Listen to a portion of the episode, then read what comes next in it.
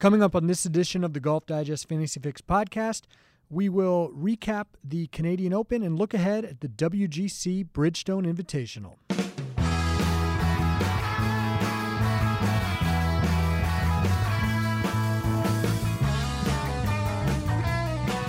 Welcome back to the Golf Digest Fantasy Fix podcast. I'm Alex Myers, and as always, I'm joined by Joel Beall. And Joel, uh, interesting week at the Canadian Open. We'll just start quickly. Uh, Jhonattan Vegas uh, kind of coming out of nowhere to win. Uh, just uh, another example of how crazy golf. I know you did that story earlier in the year about momentum and guy had missed about eight out of ten cuts and, and he and he wins the Canadian Open. It's it's bananas for a reason. Uh, there's no such thing as a hot player this year. It seems like um, it's yeah. Now, granted, Vegas had won at RBC the year before, so he, you know some guys just do play well at certain courses. But yeah, good for him, especially after. And I like Charley Hoffman a lot, but that drop he got out of the bunker from the the fried egg was.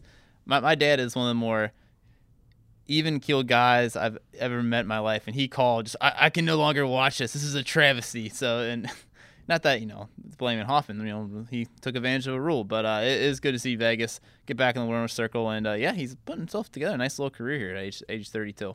Yeah, that uh, ruling certainly caused some uproar. Uh, I had some friends also who were up in arms over that. Between uh, that and the uh, failed gimme putt, rough oh. weekend for golf etiquette and rules. Yeah, that was that was tough to tough to see as well. Um, well, hopefully we'll see some better stuff this week. Uh, one of the bigger events of the year, obviously one of the biggest non-major events of the year, the WGC Bridgestone Invitational at lovely Firestone Country Club. Or, or Joel, is it lovely? Uh, you are a Ohio native. You've had the pleasure of being there and uh, playing it. What do you think of the course? It is lovely, although, and you'll hear this refrain from some of its critics. The South courses where where they actually play is kind of boring. It's a lot of 400 yard holes that are just mm-hmm. kind of parallel to each other. There's not a lot of diversity. If you ask people in the area, the North course is actually the hmm. more entertaining because there's some water and there's a little more risk reward. That said, it's one of the more well liked by the players just because it's a very fair course. Uh, you, you know, not only are the good shots rewarded, but um, you don't see a lot of crazy bounces, and you know they they feel like it's a very good test. Tiger Woods, it's one of his favorite courses, which I you know guess we shouldn't be too surprised given he won there eight times. Um, but yeah, if, if you uh, you're going to hear a lot of guys saying this is a good test of golf this week, and and honestly the scores aren't really that low compared to most uh, most other tour events. I think last year DJ won at six or seven under, so um, it's definitely a different breed compared to the rest of the tour brethren. All right, well, we'll we'll jump into our picks. Uh, obviously, one guy who neither of us will be picking, Tiger Woods, is just he's won eight times here. Pretty amazing uh, stretch, and it was his last PGA Tour win. We're hoping it's not his last PGA Tour win of his career, but that was. Can you believe that was four years ago? He won. He won in dominant fashion. It seems like 14 years ago. Yeah, had a 61 in the second round. I mean, this is just four years ago. He was number one player in the world uh, on his but way to winning it is good to say, Player of the Year. Crazy. It's, it's, reassuring you say four because so many times I think it, it's it's easy to say, well, since that accident, he never was the same. Right. People forget how good of a oh, 2013 yeah. he had. He was great. Um, but yeah, man, this every time you think about Firestone, you got to think about Tiger Woods. Exactly. Um, all right, Joel, let you start off. Who's your, your top pick this week? So for me, it's it's Rory McIlroy, which might raise some eyebrows given the fact that he just changed his caddy, uh, parted ways with J.P. Fitzgerald, and is bringing in one of his buddies. It sounds like it's going to be just temporary, not only for this week in Akron, but as well as Quail Hollow for the PGA Championship. That being said, I, I know that's a lot of change, but given that the the caddy relationship wasn't that great, he still finished T4 at Royal Birkdale. Um, and you know, we were just kind of talking before the podcast. Everyone's been kind of ripping Rory as of late, and he, he did come into the British Open really struggling. I think he missed three of his previous four cuts. Um, but the fact that he was able to still finish top five without his best, I think it's it's it's a really good um, harbinger for what's to come.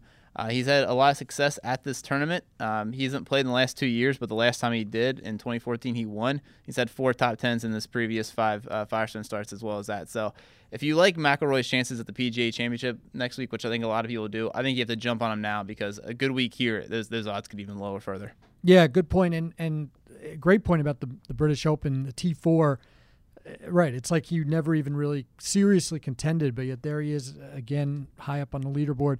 You know, when you win majors that early in your career and you win by eight shots uh, a couple times, the expectations are just so much. You, mentioned it. Um, if you don't win, you're viewed as a failure. When meanwhile, his consistency. Um, of course, he's been injured this year, but when he has played, he he usually plays so well, and that's even with struggling mightily with the putter. So, I mean, we even saw that a little bit with Jordan Spieth. Yeah. Last year at the British Open, people asked, "What's wrong?" He's like, "What are you talking about? What's wrong? I just finished second at the Masters, you know, and I'm, you know, playing on the weekend here." It's right. Sometimes I think we're a little too hard on these guys. I also liked how the bet around who his next caddy would be. Uh, a that uh, Paddy Power listed Romeo from Tin Cup at uh, 500 to 1. I thought that was great. They didn't list Bagger Vance, but they had Romeo on there. But they also had Harry Diamond as the favorite at 8 to 13. So uh, they are pretty amazing. They know their stuff. They're not going to put up a bet if they if they think they, They, don't they, have they the have inside info. inside sources. exactly. Let's put it that way. Exactly. So we'll have to see if that's a permanent, you know, solution for Rory. If not, I'm available. I'm sure you you're available as well. I'd be him. off on the bag. I just complain the entire time. I don't I take a lot of credit. I- Yeah. I, I would definitely be the guy who, after a win, I'd be crediting myself, saying it was all me. It's I, I would not be a good bag man. I've never actually caddied before, but I, I think I could figure it out. Uh, you carry the bag, you you you learn how far your guy hits it, and and for Rory McIlroy, I would do it in a second. That that's a dream job. I only did it once and I got fired. It was supposed to be a 36 hole tournament and I got replayed. It, it- Wow. It, didn't help that uh, my sarcastic uh, observations were not taken in the Mm, fashion they mm. were meant to be. So, for example, if someone missed a five footer about three feet, and I said, nice read there. And then, Ooh, yeah. Again, I was trying to add some levity to the situation. And uh, apparently, when you're two over trying to make the cut, it's not, That's not, not the time good. for it. So, All right, well, Rory, if you're listening to this, do not hire Joel. I'm available. Uh, but anyway, we will move on. I am going with another big gun. That is the defending champ, Dustin Johnson. Uh, Dustin, you know, was unbeatable, looked unbeatable at least beginning of the season, and then he lost to a staircase in Augusta uh, the night before the Masters. He has not been the same since. He admitted last week he's still feeling some of the effects from that. Mhm. Then he goes out and hits 390 yard drives on the 18th hole. Um, despite the fact that he can't make a putt, he still finishes T8 at the Canadian Open. So I'm not really that worried. Again, he's the defending champ here, although not much of a track record at Firestone to speak of before that. I still just think it's about time for him to get back on the winning track. If he wins here, can you imagine the buzz going into the fi- you know the final major of the year with Jordan Spieth going for the career Grand Slam? Can Rory get back? Can Dustin capitalize on this brilliant run, win a major? All, all the great storylines. Um, I like Dustin Johnson this week. I think he's going to win. I think he's going to defend his title. yeah, I think the headlines caught of after the T54 at, at Royal Birkdale. That was his worst three tournament stretch. And I think over four years, you know, missing the Cut Memorial, missing the Cut U.S. Open. Yeah. That being said, that T54, a lot of that was spurred by that really bad Sunday um, at, at Birkdale. He played well um, on, on Friday and Saturday, so he, he's definitely shown signs. And yeah, a- a- even though it wasn't 100% quite there, like you mentioned, still T8 at in uh, at Glen Abbey. So um, I think this is a really good, um, really good test for him going into Quail Hollow. All right, who's your number two guy? Our guy is Tommy Fleetwood, who really I think this is his debut here. Um, but if you're looking for a guy who just hits it long and straight, that's that's like really what you need to do here at, at Firestone. It, it's 7,400 yards, par 70, um, and if you if you can't keep in the shorts up the rough, it is penal. So Fleetwood is a guy who does kind of come in both those attributes. Um, you know, I know he kind of disappointed at Royal Birkdale. I think the pressure was a little bit too heavy playing in front of the hometown cr- uh, crowd. But for a guy who's in that second, even third tier on some sites, Fleet was just a really good bet. He's still having an extremely good 2017. Um, if you're looking for a little bit of a dark horse, I think Fleetwood's your guy.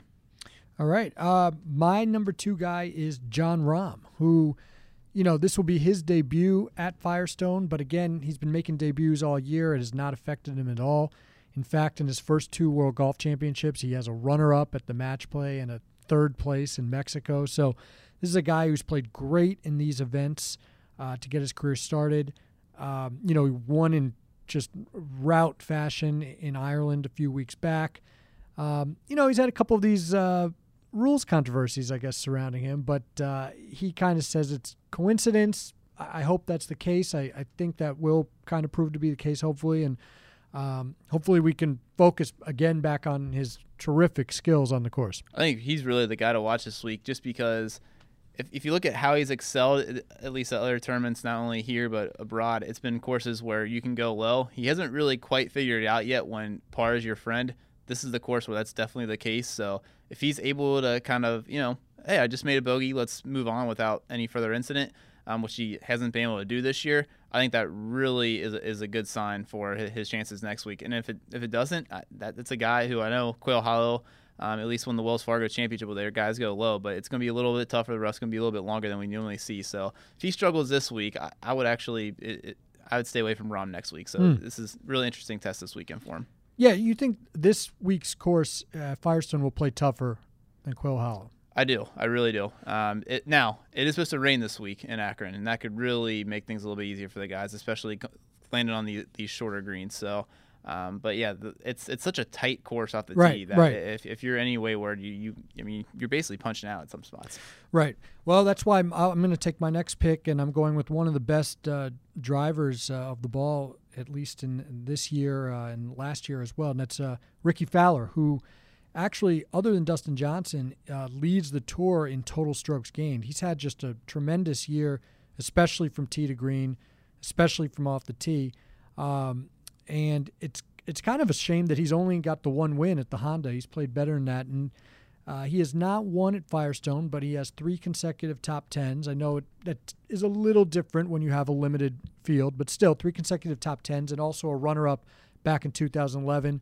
Um, obviously, played great at Erin Hills. Kind of, you know, came up short on, on that Sunday, but um, he's he's a guy who I'm, I'm, looking at both this week and next week potentially to to finally win that first major. Yeah, I think a lot of people are with you. And you just mentioned guys who were able to keep in the short stuff. My my next pick definitely fits that bill, and that's Zach Johnson. Um, again, a name who we've kind of forgot about the last couple of years, but slowly starting to turn around. Yeah. Had you know his usual you know good performance at John Deere Classic, yep. but then also T14 at Birkdale had had a nice weekend there as well. Um, because of this length, uh, Firestone's length, we don't necessarily think of Zach Johnson as a good pick yet.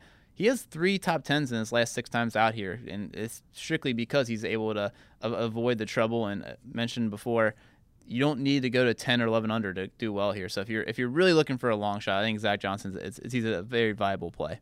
Zach is back. No, amazing. I, you know, I saw him right away jump up on that leaderboard at the John Deere, and you're thinking, you know, he was out of the top 100 going into that week on the FedEx Cup points list. But you're thinking, eh, well, whatever. He always does this. But then you're right.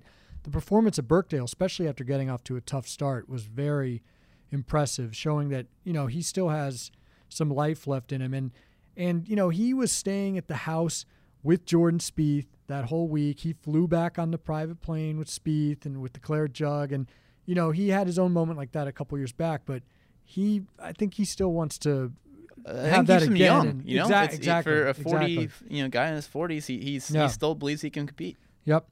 Uh, my final pick is Mark Leishman, uh, the Aussie who is heating up right at the right moment. A very nice dark horse pick uh, for Quail Hollow as well. Leishman, uh, you know, just a couple weeks back, a T5 at Quicken Loans National, where they were playing on a really tight track, kind of like this, a, a revamped track down there. Uh, and uh, then he followed that up with the T6 at the British Open. He also has uh, third place finish here in 2014. He's only made four starts here, but one of those being that third place finish. Uh, I just like uh, how he's playing right now. And again, another guy who, you know, seems to be riding kind of a late season wave as we head to that final major. Yeah, definitely not a household name, and parts of his game aren't necessarily enticing. But if you, if you kind of ask around tour, everyone's really in his camp. They think he's a guy who legitimately wouldn't surprise me if he contended next week at the PGA Championship. All right, who's your final guy? Last guy, and this guy's kind of coming on a cold streak, but um, you know Justin Thomas, who after that really nice start to the season, obviously he was down to fall back a little, a little bit, but he's he's a desperate need of a turnaround at the moment. Missed his past three cuts. That being said, you know last year was his Firestone debut, and he played all right. You know T33, although really that standing was it kind of was brought down by a really bad Sunday. I think he was six over on, on it in the fourth round. Um, that being said, this course really plays to Thomas's strength. Uh, if it if it is a little bit wet, that that length even helps him even a little bit more. Um, it, it, sounds like if you kind of not even sounds like if you look at the stats, it's really been kind of the short game that's that's really hurt him a lot.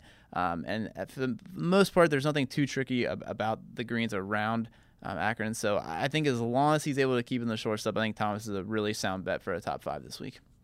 All right. Well, that uh, does it for our picks this week. Uh, thanks to everyone for listening. Please subscribe to us on iTunes if you haven't done so already.